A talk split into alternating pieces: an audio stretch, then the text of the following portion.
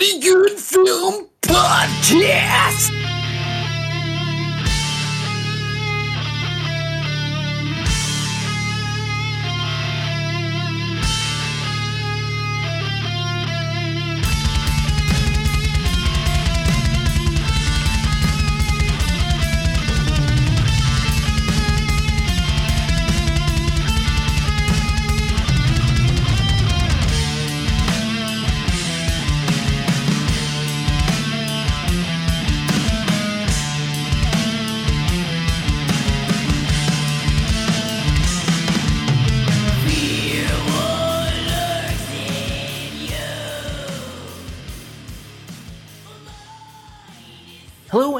Welcome to a podcast about the only two genres of film that matter. Action and horror.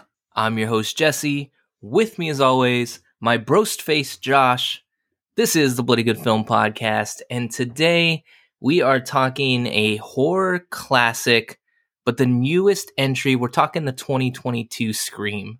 Yeah, and uh, we've kind of already gone like negative on Scream, especially in the first episode. Over time, I think I've eased up on how mean I want to be to most movies, saying this right after Matrix Resurrections. So, like, I honestly, I did try to come into this with an open mind. I, I really did. When we get into it, I'll like go front forward with like some positive aspects of this movie. So it's not just like I don't want to be the grumpy old man. Back in my day, movies did this, even though the good ones are before my day. But uh, I don't want to be the overly negative person all the fucking time. But before we even go into that, we need to do some housekeeping because uh, there was a pretty egregious fucking dumb thing that you. I said I'm not going to go negative, but I don't talk about the movie. About my friend Jesse, I'm allowed to be as negative as I fucking want. You said some pretty fucking stupid things in the last Matrix episode, like about Smith smithing up a fucking bird. I just reviewed it. We we turned on the recording for the podcast. I'm like, oh fuck, I forgot to review it. So I reviewed it while we were recording, and I saw no fucking bird getting smithed in that fucking park scene. I do want to confirm before I say that I was wrong that there was a bird in that scene, so I wasn't totally off base. There was a bird in that scene. There also was like a person in that scene, but the person didn't turn into a smith either. so yes, I would like to announce that I was wrong. That bird did stay a bird. It did not turn into a smith or an agent. Yeah, because they, they talk about how programs are in charge of those things. They didn't say a program was a fucking bird. It'd be like if the last scene in uh, Revolutions, they just had a giant smith because he smithed up the building or something. Yeah, that would have been awesome. Actually, it would have. if they had done that, I would have approved. I would have been birds are possible to smith up. but there has been no evidence of that in the movies. So okay, just wanted to get that out of the way. I'll admit my goof goose happens. Sometimes a dog is a cat or a cat is a dog. Like shit happens. but uh, we saw some things that we wanted to recommend for you guys that at least have caught our eyes. We can't necessarily recommend them all, although I think you. Let's have you start out with something you've actually watched and can recommend. So one thing that I want to talk about is the new Netflix series Archive 81. I was stranded at the airport and flying back and forth between here and Nashville for a good bit of the last weekend. That's why your episode was late last week. Yep, it's 100% why we ended up being a day late. Blame Southwest Airlines. But it did give me a chance to just binge Archive 81, which is based off a podcast, which I thought was pretty cool. Oh, that's cool. Yeah. So the whole premise behind this thing is that there's this guy that's whole job is to restore old VHS tapes and old video camera tapes and stuff like that. So he gets hired by this rich guy that's super sketchy. You don't know why he's sketchy, but you know there's something wrong. And he starts going through these old tapes from this apartment complex that burned down 25 years ago. So the whole thing's going back and forth between present day with this guy who's trying to figure out what's going on with these tapes to the actual footage that's almost a shot like a found footage shot straight from the camera to actually being inside like the 25 year old time frame. So like you're constantly like going back and forth between these different points of view and it starts off pretty straightforward and then as it progresses like they find a cult. Like like a religious cult not like like a, a religious like, cult. yeah not like the cow or whatever. Not like a little horse or something like that no they oh, find, oh yeah that's what that's my error I'll admit it right here on the spot. You can tell I don't work on a farm so they find a cult and you know the cult ends up not being religious based it turns out this cult believes that there's multiple dimensions so now you have this whole like weird multi-dimensional cult thing and it's pouring over between real life, the old footage and stuff like that. So it gets super wild, but the whole thing is just set in such a good atmosphere. Like half the movie is just this poor guy isolated in this room trying to figure out what's on these tapes and then going like to the old super creepy, super decrepit. Like it keeps you interested. The sound in it is great. Like I had my stereo headphones on and like they were chanting and doing all this weird stuff, dude. I was fully creeped out the whole time that I was watching it. So if you guys haven't yet, I definitely recommend it. It's really, really good. It's done by James Wan. He produced the whole thing. So back to back James Wan's with me with Malignant and now this. Really, really good. Maybe he's on a streak now. Maybe now that he's not like tied down to like a conjuring type thing, he's able to like spread his wings and do something a little bit more creative. Maybe what he's wanted to do is like more out there horror instead of just doing derivative, derivative, similar things to what has been done in the past. I can't say the fucking word. I know the word. It's just like my mouth isn't fucking working. Insidious was cool, and then Conjuring seemed like a dumb version of Insidious to me. And then every Insidious sequel seemed like a dumb version of Insidious to me. so like, and he kept repeating down that path. So it's it's kind of cool that he's doing something different, doing something that's more fun and more out there. Even if I haven't seen this yet, I've heard great things about it. I'm definitely interested.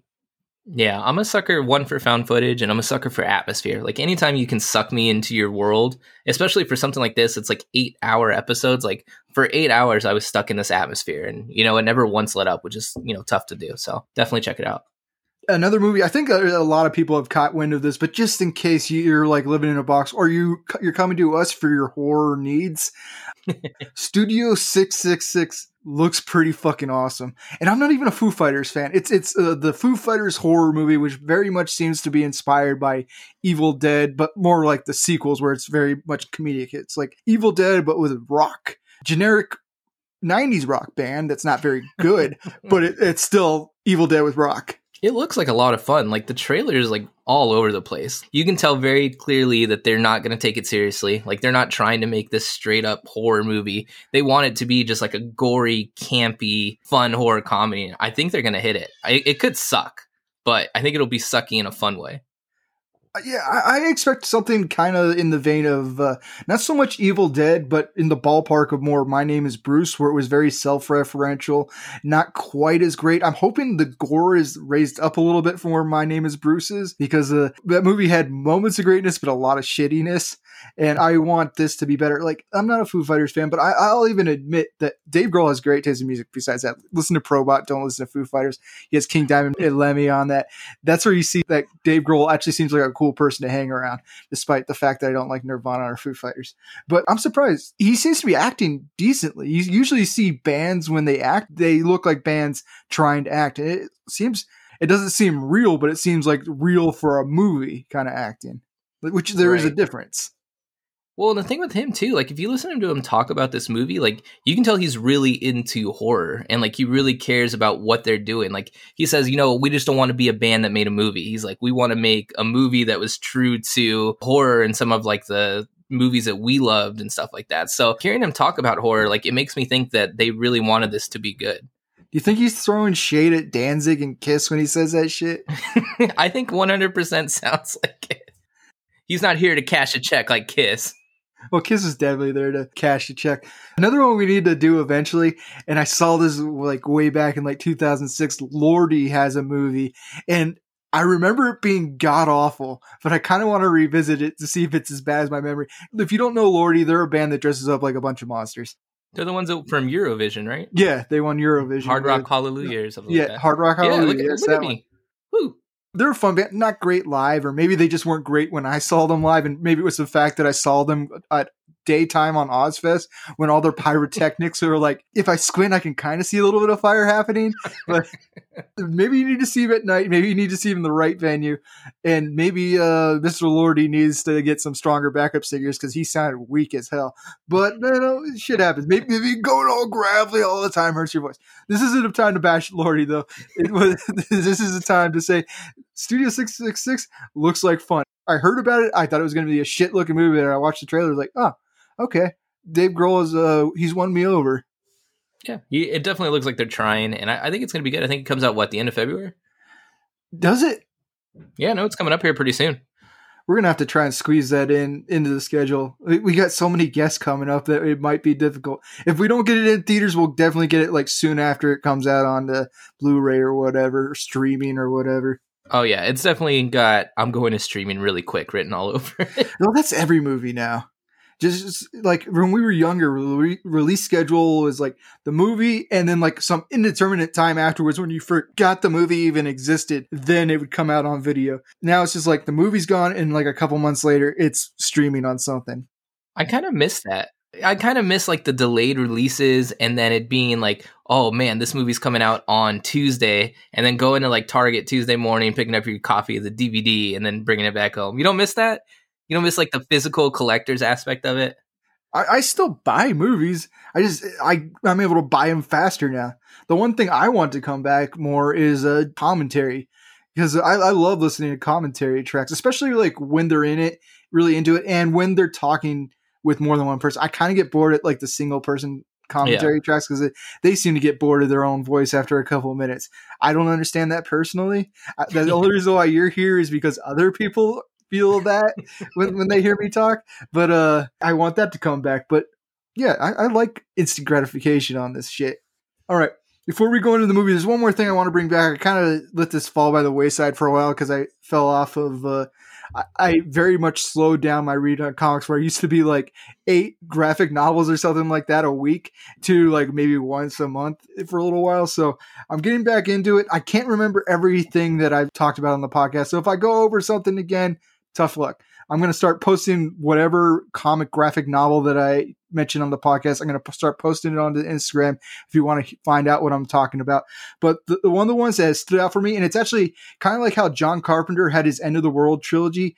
James Tynion IV has his End of the World trilogy with three separate uh, graphic novels that kind of uh, had the end of the world come about in different ways. But I'm going to talk about the first one, which would, I guess would be the thing of this trilogy, or Thing was before Prince of Darkness. Yeah, the thing of this trilogy. It's called Memetic, which is just it's very much what it sounds like. It's about a meme of a fucking sloth giving a, a thumbs up, and somehow that gets like into people's brains where it's like all that they can fucking think about, and then everybody that's gotten glimpse of this meme eventually starts like going weird and then they kind of form together in this blob of humanity and it's just like so fucking weird gross horror like i can't even like describe how like it probably took some some influence from akira or whatever but uh it's definitely weird body horror very gross stuff uh, James Tynion is known for writing like uh, really strong uh, gay characters without making them feel like token characters. So that's something that, that I think stands out from him as he's bisexual. So that's probably why he's able to do it without making them seem like token characters. So I, I think he's he's probably him and Jeff Lemire are probably my favorite comic book writers right now. But James Tynion knows how to do horror better than anybody. So I'm gonna, if you're interested in that, I'm gonna put the name and and the cover of it onto the onto the podcast Instagram and if if you like me giving these recommendations, talk back to me. Talk to me about uh, any uh, graphic novel recommendations you want to hear about on the podcast. I'll read them if uh, if I'm able to get my hands on them. Yeah, don't send them to me. You know that's definitely Josh's thing. I will try to check them out as Josh recommends them, just so I'm not totally inept when it comes to comics and graphic novels and stuff like that. I'm definitely open to it, so we'll have to see. Maybe you get some of these that catch my eye too. I only do this like once a month. I'm not gonna I'm not gonna force this on you people all the time, but I, I do think like horror and action come in other uh, other venues besides just movies, and I want to recommend other outlets to get your horror and action uh, fulfillment. All right, all that out of the way. Now that I've done my reading rainbow segment, we can get into Scream 2022. Which the 2022 is what should have been the title, but I'm just naming the year. 20 years after the events of the first film, a new set of Ghostface killers are hacking up Woodsboro residents. Once again, leaning into the meta-ness that this franchise is known for, this entry lays into the legacy sequels, as we find most of the people attacked have links to characters from mostly the first installment. The violence attracts the attention of all that remains of the original cast to the case where they handhold viewers into accepting this entry into this franchise, while ushering in the new cast. Together they will be able to find out, well, together will they be able to find out who the killers are before they're stabbed.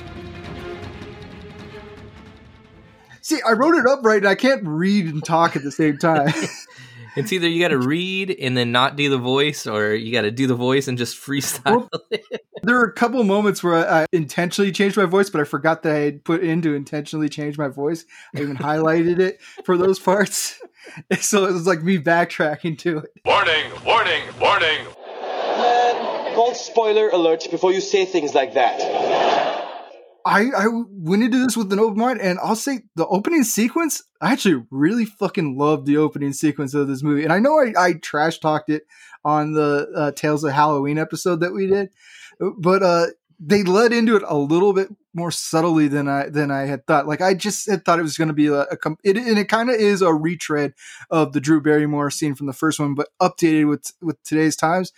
And done fairly well. Which it being a legacy sequel, it's got to be like doing uh, uh, callbacks to other films, and because of the meta-ness that is Scream, it has to be doing it. So like the fact that it was mirroring the first uh, scene from the first movie didn't bother me at all. Yeah, I was curious what you were going to say about it because I remember when we saw the trailer, like the original trailer is very much like a good majority of that scene, and you're like, "Oh, this looks dumb. I'm not going to like it." And then I was watching it, and I was like, "This first scene's actually pretty good."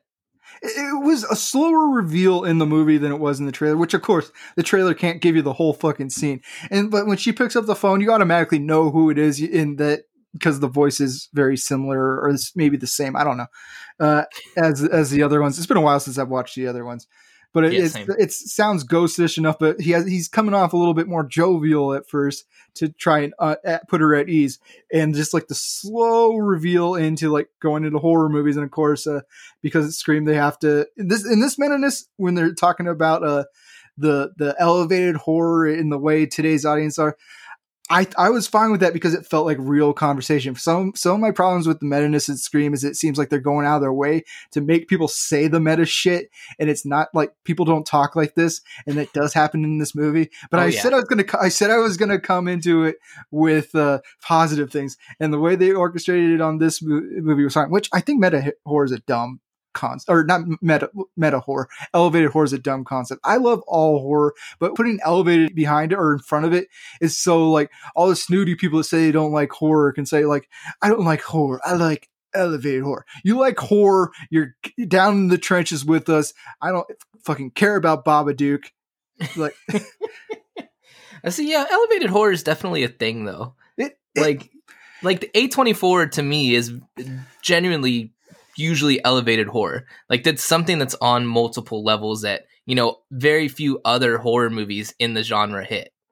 So I mean, uh, there is something, there is like another echelon of I don't want to sound snooty or anything like that, but there is like another echelon of, you know, higher thinking horror.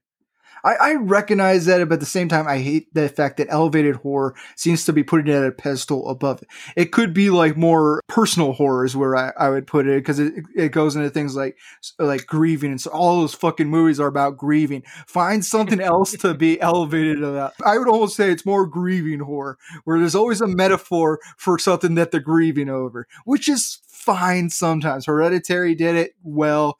Uh, Babadook hit you over the head with it. I guess that's gonna be the movie that I hark on this movie because I, I, can't I wait till like, we do Babadook because it's like every other episode now you find a way to hate on Babadook. Well, they mentioned it in this movie, so I have to. But uh, they eventually get past that point and start talking about stab, which is kind of perfect that they did it because now we're going into legacy movies, which is what this movie is, which is why it's called Scream. It's the only one that has a title that deserves to take on the original title. Because Halloween, that was fucking stupid. They called Flatliners a reboot, but I'm pretty sure that Flatliners was uh, requeling or whatever they're calling it. Because Kiefer Sutherland came back, so Flatliners did that, was which right. was really dumb. Uh, I'm blanking on it, but there were a bunch more that they list of just doing that requel. We're going to take the original name thing. Yeah, they went on like on a whole monologue. I can't think of the girl's name, but she went on like a whole five minute monologue. The and, like, sister. Yeah, and she's like, "Oh my god, it's it's a a requel. You know, it's a legacy where they have to bring back the original characters, otherwise people don't care." And it's just it's very on the nose. And there's a few times in this movie where things are just a little too on the nose. And I know I'm going to get some flack because I said that I loved it in Matrix Resurrection, and a lot of the stuff that's going on there, as far as the dialogue, definitely works its way into uh, to this too, but for some reason it ekes me just a little bit more in this than it did in uh, Resurrections. See, Res- Resurrections had zero points where there was ever any subtlety in it. This actually, like, I'm gonna give it some. I'm gonna give it its props. There were well done uh, meta callbacks into the, into the franchise, even though the whole idea of the stab fr- stab franchise doesn't make any sense to me because those were released like a year after the original tragedy of the first movie, and that'd be like if we had like a, a big horrible stabbing in our area, and they decided to make like a fun franchise out of it like a year later. I don't think that would be like maybe Nicolas Cage would do it. He starred in World Trade Center, but I think most people would call that poor taste. One hundred percent. You could not do something like that, like after a tragedy, and then be like, "Hey, let's make this fun franchise out of it." Like that's not going to fly nowadays. So yeah, it is a little bit reaching for the meta-ness, but because they set that up in the second movie, they can, they can reuse it and rehash uh, the me- the way the meta sequels would work in this movie and leading into the legacy sequel that this is. Like I'm giving it all the points I can. Another big point I want to give: the lead character played by Melissa Barrera fantastic to look at. Like anytime I was com- complaining about the dialogue, they'd give a close up on her. I'm like, okay, you keep speaking, sweetie. And then I'd like get annoyed with some other shit. But uh, there were parts that were good. But like the worst scene you were kind of talking about it uh, was when they were at. You find out that two of these characters were rel- related to Randy, like he was their uncle. And uh, that's the scene where they just go full on Scooby Doo with, uh, we're going to use clues from other movies to figure out this shit. Like, okay, this is supposed to be the real world. I understand that the movie franchise is is meta. This is something that's irked me in some of the other movies too. I uh, there's a point where meta just gets fucking stupid, and Yeah. this is where they just call out things that are done in horror movies, and then they do it. Which I think this is why I think meta is fucking lazy because it's like they pointed out this fucking thing. Like we're gonna go into spoilers, so anybody. Anybody that's listening to this, you probably know the drill by now. We're gonna go into spoilers, so I'm about ready to reveal uh, one of the fucking Ghostface killers.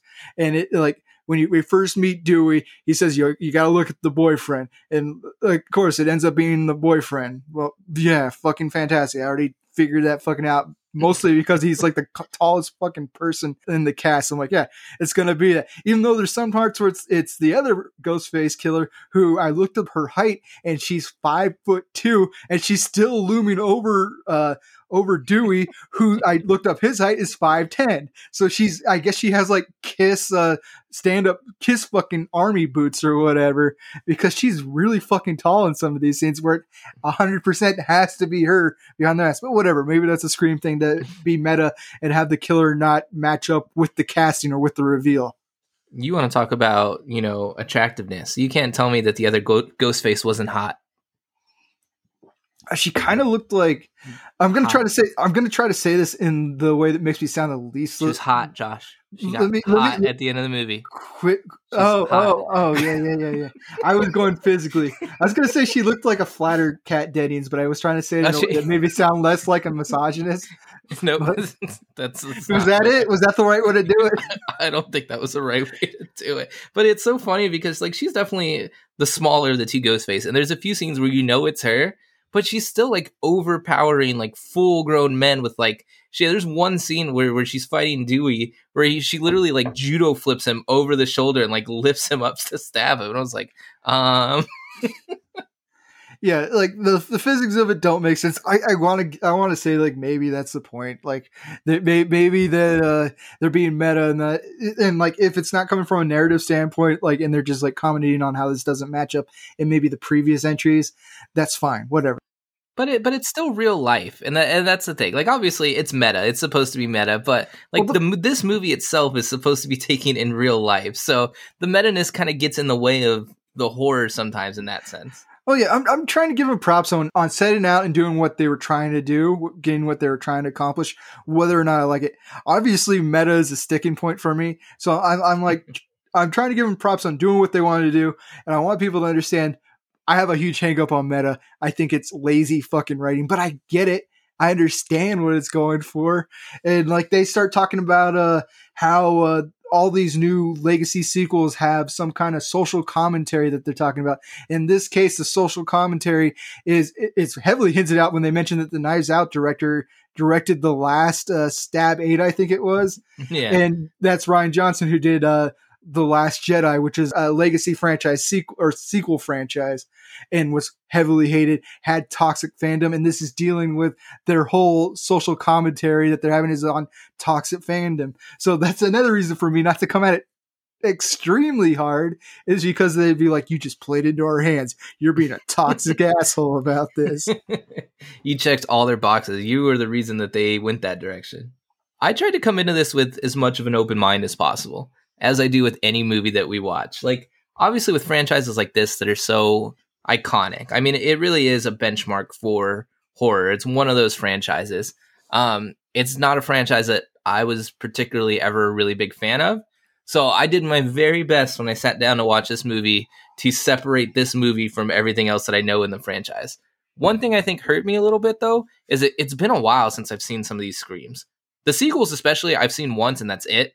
But like the original, it's been a long time since I've sat down in the original. So I know there was some callbacks and some little hints to stuff that I know that I missed that was probably more clever than I'm going to be able to give it credit for. I would say 90% of this is callbacks to the original to my best memory. The only new one, and I had to double check because I didn't even remember that she was in the last one, was Marley Shelton's character, Hicks she was in the fourth movie. Other than that, there's no relation. They even make mention of the fact that nobody cares about uh, any of the sequel characters, so that the Hicks yeah. 13 Reasons Why boy uh, doesn't have anything to worry about because nobody gives a fuck about those. They care only about the first one, which they kind of emphasize by. Uh, it's kind of funny because they tell him that he's the only one that doesn't need to worry about it, and him and his mom are the only ones of the core group that are killed if I remember right because mm-hmm. of like you see the the two twins uh, they they fucking survive at the end of the movie that Randy's niece and nephew they're alive at the end of the movie and though it looks like they were killed like they, you see them getting carted away at the end and uh all and then the two killers don't count so like they're fine but Marley Shelton she gets killed and this is probably like her and her son's death were probably the only other scene in this movie that i thought were, was really well done mm-hmm. because uh like he calls up marley shelton who's who's now sheriff i guess she was the deputy in the last movie. Ghostface calls gets her all revved up says that she's going to kill her baby boy. She comes rushing in and of course she's going to come in frantically. So the fact that ghostface just pops out and stabs her really fucking hard and she practically ran into it i kind of like that. That made a lot of fucking sense. It was actually a good suspenseful sequence, and they they even harken back to uh, Psycho with a shot, which I like. They when they do meta mm-hmm. with the shooting because they do the shower shot from Psycho. I'm like, yeah, that's how you do meta. You don't spell it out for people. You do it like uh, you do it with the camera work and shit like that. Yeah, they say that, but they still spell it out for you. Like, just in case you didn't get it with the shot, we're going to tell you, hey, have you ever seen Psycho? and then she's like, oh my God, yeah. he's in the shower. Yeah, but that's different. That's that. I, will give it because this whole uh, Ghostface killer, every single one, even from the first one, has been obsessed with horror movies. So that's mm-hmm. not being mad. The, it's when the, the friends are looking for clues among themselves and trying to figure out who among them is going to be the killer, that's when it's getting too meta because you should not be basing your uh, suspect list off of horror movies. But the horror movie killers or the killers can be obsessed with horror movies and make all those kinds of references. That's when it doesn't get in the way of narrative and it seems more or- organic.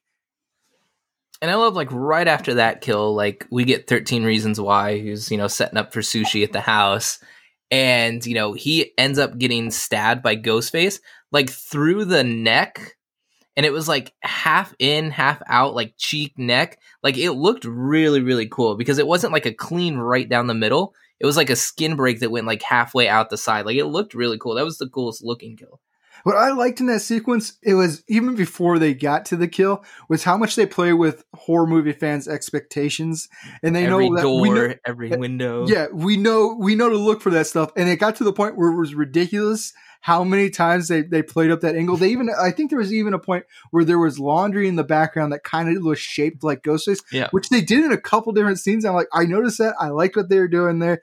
That's clever. When it goes to the point of ridiculous on all those cliches, but it's from a narrative, from a narrative standpoint, instead of having just people say these fucking cliches, yeah. that's when, that's when this movie shines. So like, I, there, there were points in this movie I actually found myself like, this could be the good Scream sequel.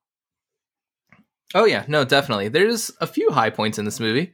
Um, there's a lot of not high points, but it does hit a couple points that I was like, okay, I'm actually enjoying what's going on right now.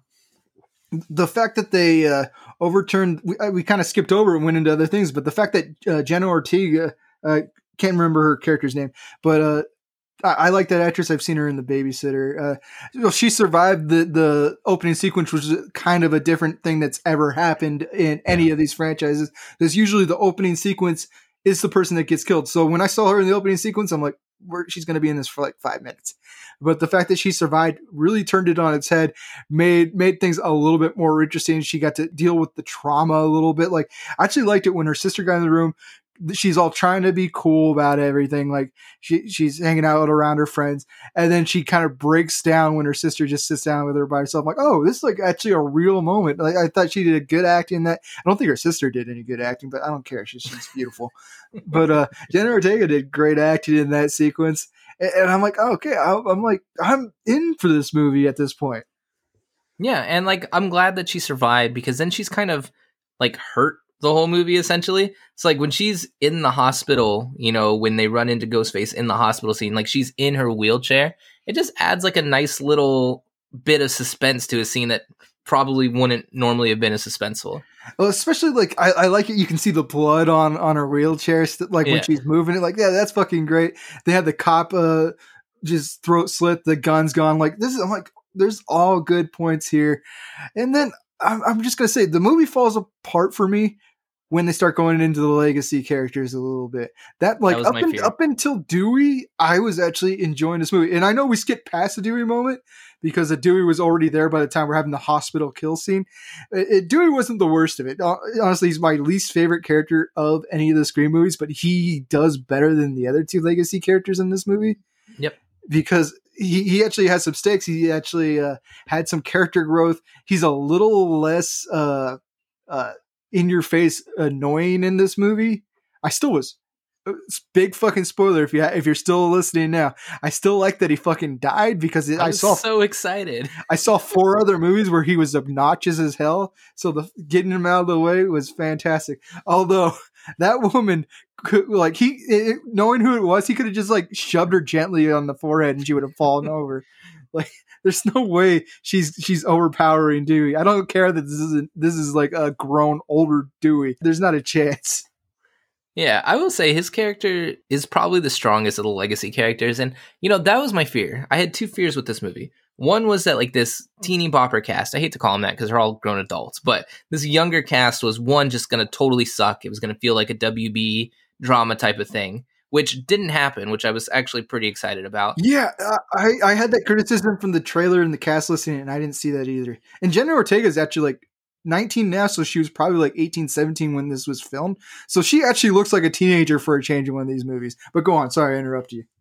Yeah, and then my other fear was that these legacy characters were just going to get in the way, try to steal the show, and then kind of make the movie fall flat. And that kind of happened a little bit. It doesn't bother me so much with Dewey because – you know, his character at least feels earned. Like he's with the kids, he's figuring stuff out, he's trying to give advice. You know, then he comes full circle, tries to save them, finally dies. But like the, the legacy characters that I have a problem with are Gale and Sidney, which, you know, Sidney shouldn't be a problem ever. You know, she's the whole reason we have this franchise, essentially. She's the least developed of all of them in this movie. Yeah, she just shows up just to be like, hey, we need you. We're rebooting Scream. You have to be on this. But she really doesn't do anything. And Gale really doesn't do anything either. They're just there because we need them because this is a requel. And, and again, that, that whole thing could be kind of meta because uh, most of the time in these requels, they'll get somebody from the original cast and but they'll be almost like a token part where they don't really matter all that much. They mattered a little bit more in this one than they have in other movies, but I'll say like Ghostbusters Afterlife really did a did that kind of thing. I'd say even the Jurassic World franchise had Jeff Goldblum come in for two seconds. Uh, like just just shit like that where they they get a cast member from the original that's supposed to get you excited about about it and then they'll have like two seconds and they didn't they kind of did enough to make it seem meta that Sidney barely mattered in this movie, but they gave her a little bit more for people that actually gave a shit about her character to like latch on to. So they they went meta, but not so far to as to piss people off. I think people that like her. I, I honestly I don't understand the Sidney hype. Yeah, I'm I'm not as big on her as a lot of other horror fans are. Um, one thing I want to say about the Dewey kill when he dies is there's a super cheesy line that I love. Um, you know, they're fighting, and they're going back and forth. He shoves her off and shoots her, and he thinks he's got her, and he's like, "Not today." And then he goes back to the elevator, and then he has like a moment. He's like, "No, I got to shoot him in the head. Otherwise, they always come back, like they're zombies or something like that." So he, he sends the kids down the elevator. He goes back out, and he takes a call at what is probably the worst time to ever take a call. Like he's in front of a murderer and he's getting ready to shoot her in the head and his phone rings and he looks down at his phone and then gets stabbed. And then as he's dying, she goes, Yes, today. it was so dumb. He's a cop, he should know like when to be uh, safe with your gun. Like he should know that as an officer of how many fucking years he was a cop, that you can shoot people pretty far away with guns and you don't need to be like right fucking next to them. Like I've, I've never shot a real gun in my life, and I know that. I know like if if if the Ghostface killer was slumped on the floor in front of me, uh, on, across the room, and I had a gun, I don't need to step any closer than I am right now. I could just shoot them fucking dead in the head right now and be perfectly fine. but I guess I maybe that's playing on cliches and shit. It's stupid to me, but like, and anytime there's something stupid in one of these movies, you can go, "That's clever writing." They understand how people act in horror movies. yeah, and and that's something that I think the franchise as a whole kind of gets away with. Um, they can kind of get away with a little bit more because they were so early on ready to embrace meta and tropes and cliches and stuff like that. So now, like, anytime people watch these movies and there's something wrong, you know, either with the writing or the narrative or something like that, they can go, well, it's on purpose. It's clearly meta. It's clearly what they're trying to make it off of. And I think that's, you know, a little bit of a cop out sometimes because there are stuff in all this franchise that, you know, it's a little much. You know, it's bad writing. There's no no meta ness that's going to save it. Well, see, I, I can take the dumbness of of uh, leaning too close to the killer as part of a cliche that they they make fun of because they don't actually like address it. They don't go, "This is the part," or, or where they always get too close to the killer, or at least they could have yeah. they could have said something like that earlier on in the movie. It's just like hammered it in your face. They're like, "Why are they always going right up to next to the killer when the gun shoots?" And then Dewey would have done that in a later scene, and it would have been masterpiece, fucking genius. That's why meta's lazy to me because all it does is lay out the groundwork, and then somebody does it later on. Like, yeah, I get it, I get it you, you've watched movies, you've noticed you've noticed cliches happening, and you're just going to comment it. You're going to just you're not going to say anything clever. You're just going to say what happens in the movie, and then it's going to be uh, and then it's going to be done later on in the movie itself. You go, oh, I see what they did there. So fucking clever with their meta ness. when did you find out who the killers were? Did you know before they were revealed? I had Amber pretty much in the opening sequence because uh, I, I was like, there's no way that uh, they're just filming without her knowing about it. It very much seemed like uh, this is this was a way to set it up because Amber never fucking cared that the Ghostface killer was outside of her house filming her. It was like she was so blasé about the whole thing. I I kind of had her right off the bat, and then uh, right around I Dewey spelled it out for me on, on the boyfriend. he called it out. Well, he, he called it out because I'm like, it has to be. It's either going to be the twin brother who is really tall, or it's going to be Dewey who is, or, or the boyfriend that's really tall. And it was, be, and when Dewey said that, like, oh, of course they're going to do that. I actually really liked Richie, the boyfriend, like as a character. Like before he became the killer, like I actually thought he was really funny. Like he had a lot of like just quippy moments and like his back and forth with uh Sam and Tara and stuff like that. Like his interactions felt very like genuine, and I found him like a genuinely likable character. Well, I actually like him in The Boys, so it's it's uh, an actor, one of the few actors in this movie that I'm somewhat of a fan of. So he, he already had some cool points on. I think both him and Jenna Ortega are the only two actors that I cared about from other things. So they got cool points from me, even though. And this is a problem I have with every single Scream movie is when they reveal themselves to the killer, they start doing killer faces and killer tones, and like no actor is able to do that in a convincing way. I think it's stupid. Like even Indiana Jones Temple of Doom when he went bad guy for a scene was really fucking stupid. Just some people like turning evil when you're when you've done like a good persona the entire movie. I don't think a lot of actors know how to break out of it like it's too much whiplash in character. So it always comes off cheesy. And he did it very cheesy. Amber was a little bit better at being evil, but she also didn't have as much character development. So the flip flop wasn't as bad. But I still fucking hate them giving their whole fucking uh uh, motive for 30 fucking minutes when they've stabbed Sidney, they've shot Courteney Cox, uh, they, every everybody's been stabbed. The girlfriend uh, Sam has been stabbed. Everybody's been stabbed at this point. It's really fucking easy to kill them, but instead they're like ushering them to different rooms. For some reason, they tie up Jenna Ortega. I guess they're like, I made you think your own sister was a killer, despite the fact that she went through life saving surgery at the beginning of the movie. Like, yeah, e- e- even Stu and Billy they stabbed each other, but like not to the fucking death. Like that that would seem like an intentional like an intention to kill at the beginning of the movie. There's no way that they're gonna think that she's the killer. She went through surgery. The doctors would have to be faking her surgery because of how fucked up she was. And like, yeah, we're fucking geniuses. We made you think the one person that can barely move is faking it to be the killer, and she got the whole hospital system behind it. Like, what the? He's supposed to be a fucking mastermind on this shit, and he thought that he could trick her into making her sister think that she's the killer.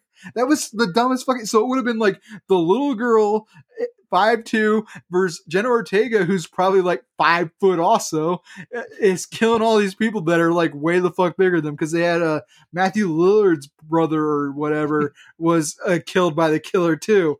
And so like, and he's the big one of the bigger people there. But you know, I guess uh, we're gonna have people that are dumb enough to believe that these little girls are, are killing all these people. Like they don't get me wrong. Women, you have power. You can kill all the men you want. I just think if you're that tiny, you're not going to be able to get as much leverage as what we've seen in this movie. That's all I'm saying. Women can do what you want. Power to you. we're, we're all for you. We support you. You can kill whoever you want, but it's going to be real difficult to judo flip people over you. Yeah, just if you're five two and have no muscle mass, I'm going to question what you can do. But like, there are like, if this was a Sarah Connor type woman, I would like totally buy that she could be a killer.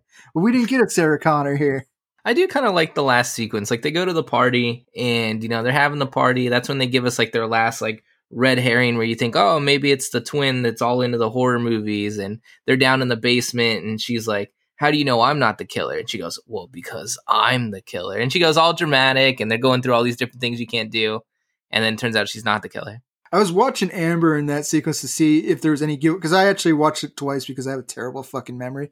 I was trying to watch to see if, if she gave any giveaway, and she doesn't it doesn't really seem like she's that scared, but I, I think it, it, could be that she's just a bad actress, or maybe she's pretending to be a bad actress. I don't know. But that's another scene where I noticed a ghost face laundry like thing in the background. So good on them. They do the callback to the first movie about uh going down the cellar and I'll be right back. They do that with the boyfriend, but you know he's, he's yeah. the killer. So both, bo- oh, both the killers went downstairs in the basement uh by themselves actually, even though well, Amber did it with somebody, but she didn't know that somebody was following her. So both of the killers, I guess, disobeyed the rules because they both felt safe. I'm guessing. I uh, that right. might have been the intention. They knew that they could go down there by themselves and nothing bad was going to happen. nothing bad. Well, I don't think they ever came up with beers, so something bad did happen. but I, I and the like the party sequence. How long did it take you to realize that they were in Sidney's house, or the house? Was it Sidney's house at the end, or was it? It was somebody's house from the first was, movie. Yeah, it was Stu's house, wasn't it? I can't remember. It was somebody's it was house, house, from the first movie. How long did it take you to realize that they were there? Uh, until they spelled it out for me and said, oh, really? said that I'm it like, was his house. as, as, as, soon as soon as the boyfriend who uh, who didn't want to have sex because uh, she might be the killer. As soon as soon as he went outside and got stabbed up a bunch, I'm like, the fence, the house, this looks familiar to me. Oh, I know where they're at. Yeah. No, they spelled it out for me. Thank God. Thank God. You know, I make fun of them for spelling stuff out that doesn't need to be spelled out. But then they do stuff like that, and I go, you know, I appreciate you guys for spelling that out for me. well, see, that all made sense. That like the fact that the killer would lure them there, and the killer would would like do a welcome home Sidney or whatever that kind of shit. That makes sense with them being uh, horror fanatics and the killer always being a horror fanatic in all those movies. That's when it's fine. It's, it's just the clues. It's just when they're like uh, uh, every single one of them's turning on each other because they've seen a bunch of horror movies and they're following horror movie logic on everything. It's where I, I can't fucking stand it. So, but uh, I I thought that his his death was kind of dumb. The the boyfriend that turned out sexy just because it, it had to be Amber that killed him. And he's like this big, muscular, six foot ten guy or whatever, and she's five foot, and she and he gets stabbed up really fucking good from like I thought he was on the football team, and he's he's getting tackled by this five foot girl. Like I don't know, I don't She's think he's gonna. football team. I don't think he's gonna make Farsi. I do like to see though, like one of my favorite scenes is like after he gets stabbed, he's like running away and he's like hiding behind the the wall or whatever, and he's pulling out his phone and he's trying to unlock his phone with the the thumbprint, and he can't do it because his thumb's all bloody and stuff like that, so he can't open his phone because he's using the the thumbprint technology. I thought that was so funny. It wasn't that he couldn't open the phone. It wasn't that it was that he could couldn't turn off the tracking because they had mentioned that he wanted to use the, the tracking thing with his girlfriend earlier on in the movie, and that was a good setup that they they had her turn that on when they had just had a fight, and she's all upset that uh he accused her of uh, possibly being the killer. And so like that was good setup. I'll, I'll give him that. And his, his chase scene was interesting. Doesn't make a whole lot of sense, but like uh I'd imagine he could have gotten away. Like Cuba Gooding Jr.'s son should be able to get away there. that's who that is. yeah. Cuba Gooding Jr. is short though, isn't he? He Oh, looks, or at least he looks short. But uh, He's 5'10. Cuba Gooding Jr. is a normal size. oh, he's as tall as me. They were still at a party. The party hadn't been emptied out yet at that point. So like, he was maybe like five. You could still hear people in the background. He couldn't find help. Maybe if he like didn't try to be fucking macho about like, I just got stabbed, but I don't want to. I don't want to call out for help because then I'll be a wuss. Like maybe somebody would have noticed him. Like they already know the killer's around. One of their friends was just killed. Mister uh, Thirteen Reasons Why was just killed. All and what's interesting is they were all supposed to be friends, and nobody really seemed to give a shit about him dying.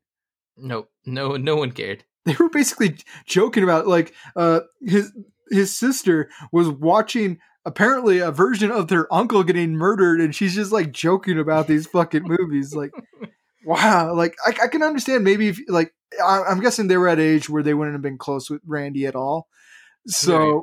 they can disassociate it from. But they just had their friend, their supposed friend, get stabbed, and are watching. She's watching that shit, and like, okay, they're all shitty people. I don't know if she, but she gets to live. Brother gets to live, which I don't understand how. Like he should have been dead. Like his girlfriend found. Oh, his girlfriend dies, right? She she doesn't Yeah. get wheeled out. She gets No, shot in the face. She doesn't even get stabbed. They they have to call the next stab movie shoot now. And then you know we uh, get our legacy characters. They're showing up to party all late because they're they're trying to help out and save the day. And you know Amber comes out and she's pretending that she's been stabbed, and they look at each other and they go, "Oh, what do you think? What do you think?" Nah, it seems fake. And then she just pulls out a gun and shoots Courteney Cox. I just Courteney Cox is so cavalier this entire movie, and it's so like so is Neve Campbell. Bo- both of them don't feel like they're a part of this movie. They both feel like uh, they're playing a video game about the franchise, so they're being real cavalier about it because like people have died. Her uh, apparently Courteney Cox's ex husband has has died, and they're just like doing all these badass bitches lines, and I'm like, uh, I don't. This seemed weird and forced, like especially when Sidney meets Sam outside the hospital, and then like Courteney Cox, you gotta show some respect. She is the main character of this franchise. yeah, It seemed annoying. It seemed too on the ball. Her character didn't. Her character seemed poorly written. Could be a legacy thing. It could be a meta thing on how that's usually how it's handled. Because even though I like Ghostbusters Afterlife, it really felt about the same way with uh with the legacy characters as she did. So like, I can give him props. Maybe maybe that's them being meta again. I still fucking hated it. yeah. I mean, it almost has to be because like the way she comes down, she's like, "Hey, you need to show some respect." I'd be like, "I've never met you before in my life. Like, I know, yeah, I know who you are. I've heard of you, but like, you know, you have no impact on my life whatsoever." Oh yeah, it, it's just it's just poorly written. And Sidney's just poorly written, and like both of them are just they, they don't feel like there's any stakes to it. They hear that Dewey dies, No, and they're sad for like a second, but and then they they're like do this for Dewey or whatever. We have to finish this for Dewey because I've been shot, but I'm gonna be fine in a few seconds. I'm gonna be acting like I've never been stabbed or shot. Uh, Every single character, like knife wounds, are like uh like when you stub your toe, it really hurts for like a second. And then, like you're better again. Like even our main character Sam gets stabbed when they does the reveal of the boyfriend being the killer, and uh she's she's good Sam, she's again. been through a lot.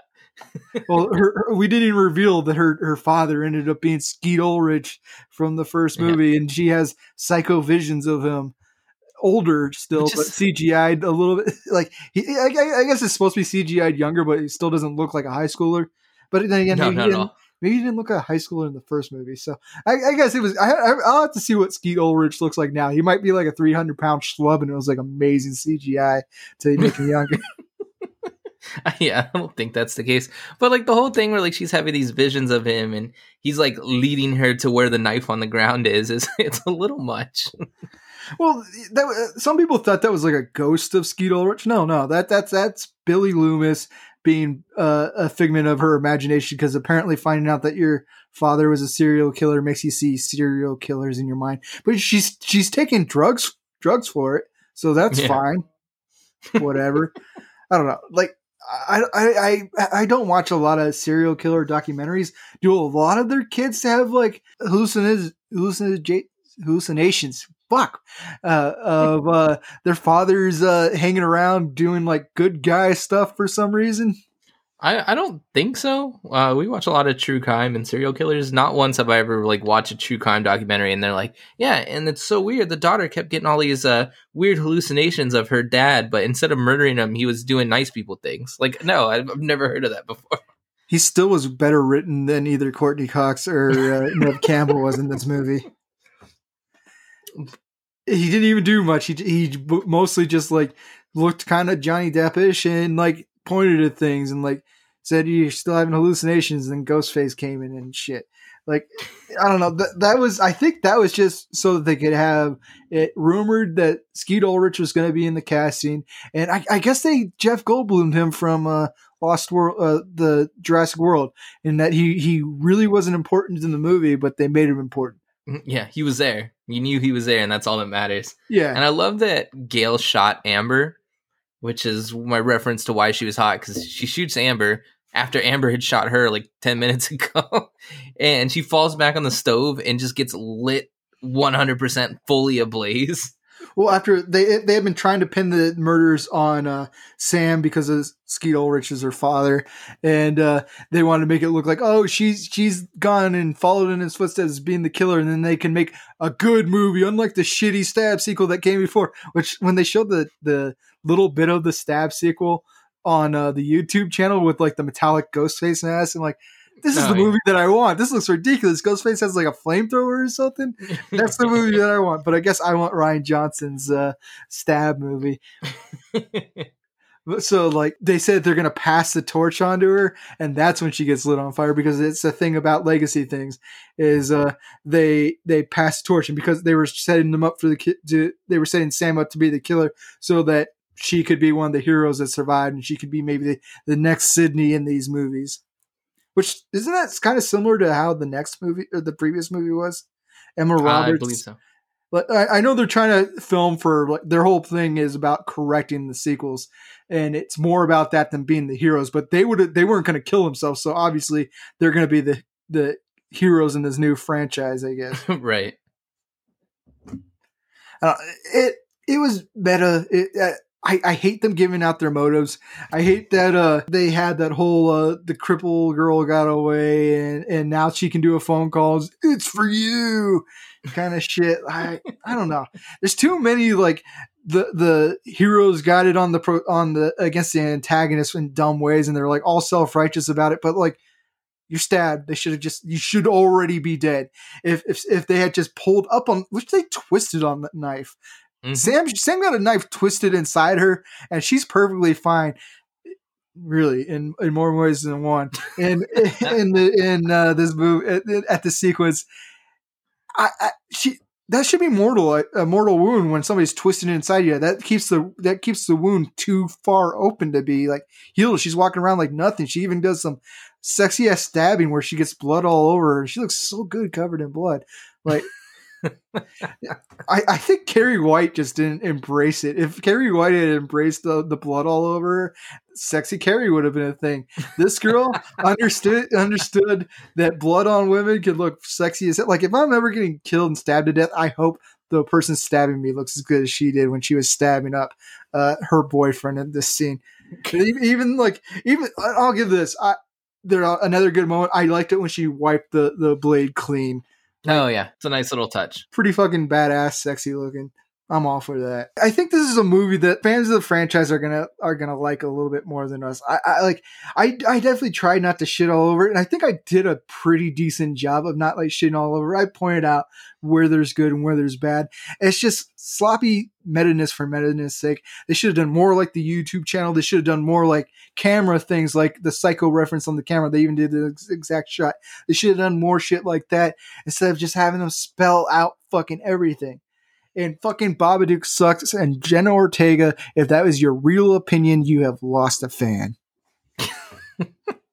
I will say though, like in my opinion, this is the best sequel.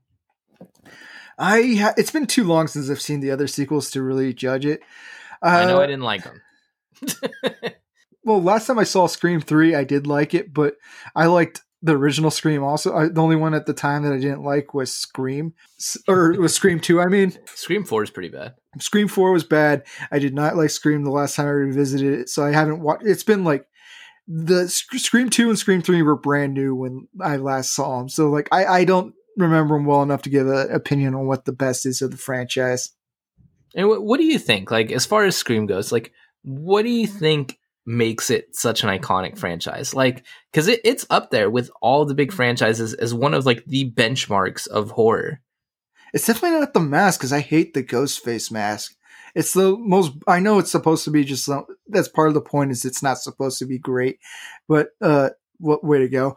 Uh, I, I I don't know. I think it's because people like to think that they're in on something that's clever, and this is enough to make it feel like it's a clever movie for some people, while it's really just saying shit and then doing shit.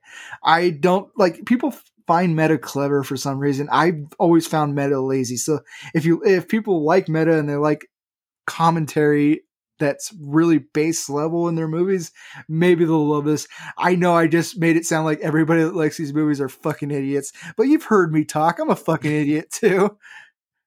It's just one of those things like I'm not a horror elitist by any chance. Like I love all types of horror, good horror, bad horror, terrible horror.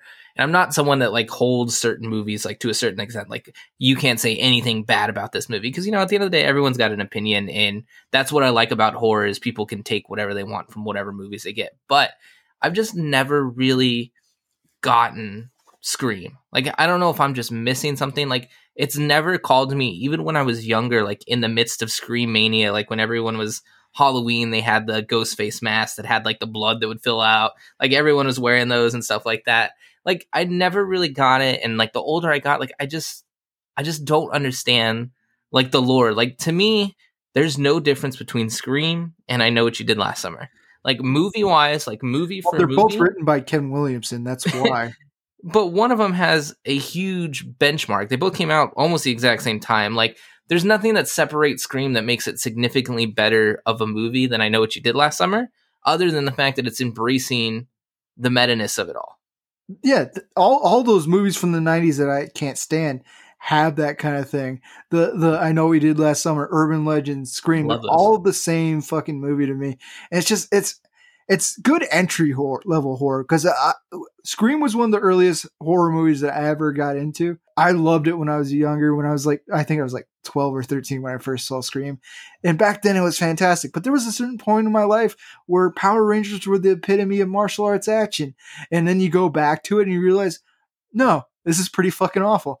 And that's how I feel about Scream. It, it, it's the Power Rangers of horror movies to me. But if it, like, I, am not saying that if you if you like Scream, you're not a horror fan. I'm not I'm not a gatekeeper like that. No, it's just definitely. not for me. Yeah, no, I don't. I don't think it's for me either. Like, I appreciate what it's done for slashers. Like, it really kind of. I don't. I don't say revitalized slashers in the '90s, but it definitely brought it to a broader audience. It, it, definitely did revitalize slashers because they were dying out. It's, it's why uh, Wes Craven did the whole new Nightmare thing. He tried to do. A, he tried to bring it back to life. Uh, like Jason was fucking dying, and like all these all these slasher uh, icons, like they tried to make new ones with Shocker. They tried to do make new f- slasher icons. It wasn't holding. They needed a new voice.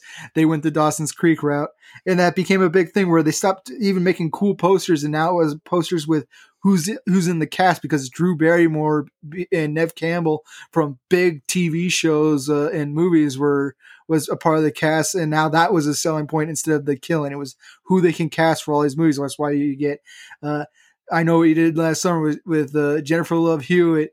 Why you get the faculty with more another Kevin Williams script with uh, like Josh Hartnett and shit like that. They're banking off of stars instead of banking off of horror. I used to blame Wes Craven. I know now I blame Kevin Williamson for all these movies. Yeah, no. Uh, so, like, we understand the importance. Like, we're not gonna give high praise to this. I don't think either of us are gonna give make make this a bloody amazing film or something like that. But I think we do understand the importance that this had to horror and like that it is a big deal. There's something to it you know that makes it an iconic franchise even though maybe it's not the franchise for us. I, I was talking with uh, mike from buzzkill podcast about scream and he uh, thinks that the reason why i didn't like this is because i didn't get it.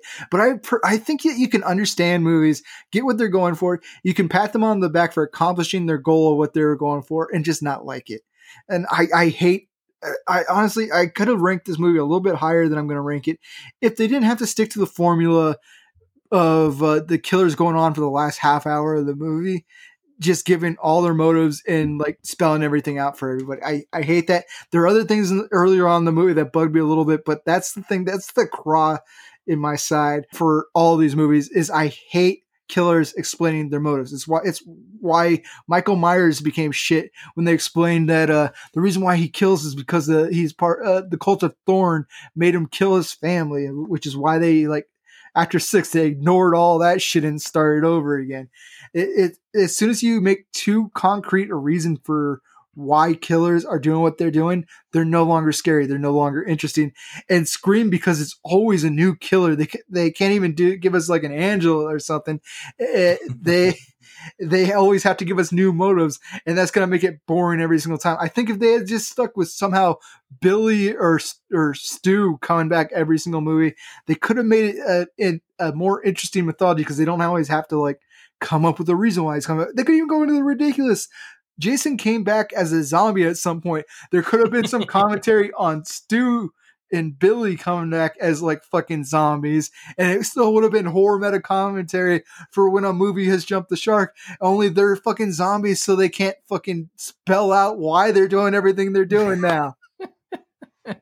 I mean, let's not rule out the fact that uh, David Arquette might come back as Dewey Zombie. I hope not. Like I, I give him credit for this movie, but like him being dead is is like the strongest point in this movie. Okay, we we've been rambling around this. Let's just get right into it. Jesse, is Scream a bloody good film? I kind of went back and forth on this one as far as what my ranking was going to be. Because there are things in this movie that I like. I will say the movie as a whole, I don't enjoy too, too much. But there are a lot of parts in this movie where I actually like what's going on. The stabbing and the gore is actually pretty good. There's not a lot of it, but like the 13 reasons why kid getting stabbed through the neck was pretty good.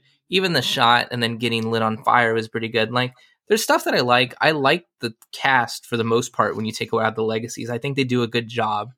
I think if you would have taken the legacies out of it, which I know defeats the purpose of rebooting Scream, and I know that that's not something that they were going for. But if you take them out and give me just kind of like this teeny slasher, I think I would have enjoyed it more because I like the character interactions. I like I like Sam and Tara. I even like Richie the Killer. Like there's stuff here that I like.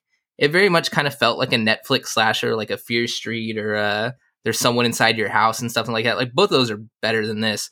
But there's something here that drew me to the movie for at least kept my intention going. I, I just don't like Scream. The meta-ness is fine. I got some laughs out of it. I like when they play on the tropes. I don't like when they spell tropes out for me. Like, I understand that's what you're trying to do. I know you want to be on the nose. I know that's why people love this franchise.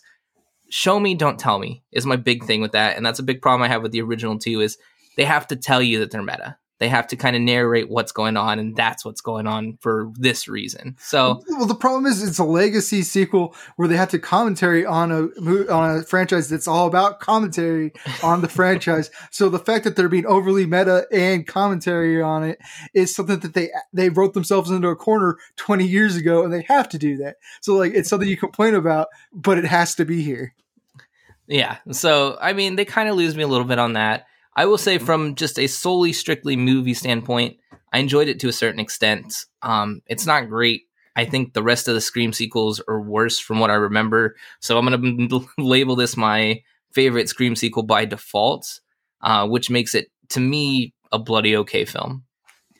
I think we're similar ballpark. I went into this completely expecting to be shitting all over it, and I, yeah. I found like there were some points where I'm like, this is going to be a great movie, and then uh, they do something that I really fucking hated. And it might, it, I'll, I'll, admit that there there could be just be like some prejudice that I can't get rid of because it's part of the Scream franchise, and I hate what that did to horror. So like. There are points, there are high points, and maybe I'm um, hitting on the low points a little too hard but this is a podcast where we're giving our thoughts and our feelings on it and i can't get past the, my, the sticking points and uh, as good as some of the movie was I'm gonna have to put it at like I'll give it slightly better than you. I'm gonna give it a, bloody okay plus ranking. Our and rankings have just gone out the window. It used to just be bloody good, bloody great, and bloody bad. And then like the last like three or four months, it's just been like you know bloody okay ish plus minus. This this is a movie that if it was on TV, I wouldn't turn it off. But nobody yeah. has cable anymore, so that doesn't that's not going to happen. And I'm getting rid of Sling as soon as the Super Bowl is over, so it's definitely not going to happen by the time this movie's out. But uh, yeah, perfectly fine, perfectly okay. It's it's inoffensive for the most part, and there and there's good moments. Marley Shelton had a big thing on for her when I was younger. Uh, again when she's getting stabbed maybe like the blood made her eyes look beautiful. So like she, i think i think maybe i have like this gave me like bloodlust. I don't know. There are moments that i care for in this movie and like her and then sam doing the stabbing all bloodied up and looking sexy. Although marley shelton's not doing the stabbing she's getting stabbed but uh she still looks good while it's happening. Good on her. Not every not everybody can pull off a sexy death scene and she did just fine yeah, it's close. You know, it could have been a bloody good film. It could have been just a one or two little tweaks, and I think it could have snuck in a bloody good. It just didn't quite get there. They they took a left turn sometimes when they should have took a right turn. I'll go into this and say if you're a fan of the previous entries, I think you'll like this one. You'll like it, yeah, definitely. If you really like the Scream franchise, I think this will rank pretty high for you as far as the rest of the franchise goes. Exactly. All right, Jesse, what are we talking about next week? All right, Josh. Next week, you know, it's been a while. We haven't talked about Lambert. Nope. I feel like Lambert was a big part of the early goings of our podcast, even our feud with Buzzkill with the Lambert and Lambert. It's been too long since we've talked Lambert. So next week, we're going full classic Lambert. We are doing Highlander. And for this one, there can't only be one because we're going to do Highlander 2. The Quickening. the quickening. And we're bringing on our very special guest, Laura McGee, one of our favorite guests. I know one of everyone else's favorite guests too. She's going to come on, not doing skepticism, not doing what she normally does. She's just going to come on and talk Lambert. Which it's not difficult to do. We we had ended up talking about we had done her last episode uh, talking about how Buzzkill was coming on to do uh, their Lambert episode. She's like, I wanted to do a Lambert episode. So this has been in talks for a while. This should be fun because this is a, a franchise that she specifically requested to be on instead of us forcing her to do something shitty like Fire in the Sky. I think it'll be a fun episode. Oh yeah, I'm excited. I love Highlander. I think it'll be a blast to talk about, and just hearing Laura's perspective of it too, along with ours, is going to be a good time. So Tune in next week as we do both the first two Highlander movies. All right, the beers are empty, which means this must be the end of the episode. Thank you for listening. Make sure you guys go and follow all of our social media Facebook, Twitter, Instagram, and even TikTok at Bloody Good Film Podcast. Make sure you guys follow, leave us a five star review wherever you get your podcast weekly. Helps us get some new listeners in here. Huge shout out to Soul Grinder for our intro and outro. Make sure to follow them as well at Soul Grinder Official, at Meryl Gate, and a new add on this year. Make sure you check out our Season 2 logo done by alvarium.art on Instagram for all your art needs. She is absolutely incredible. And remember, Keep it bloody, buddies!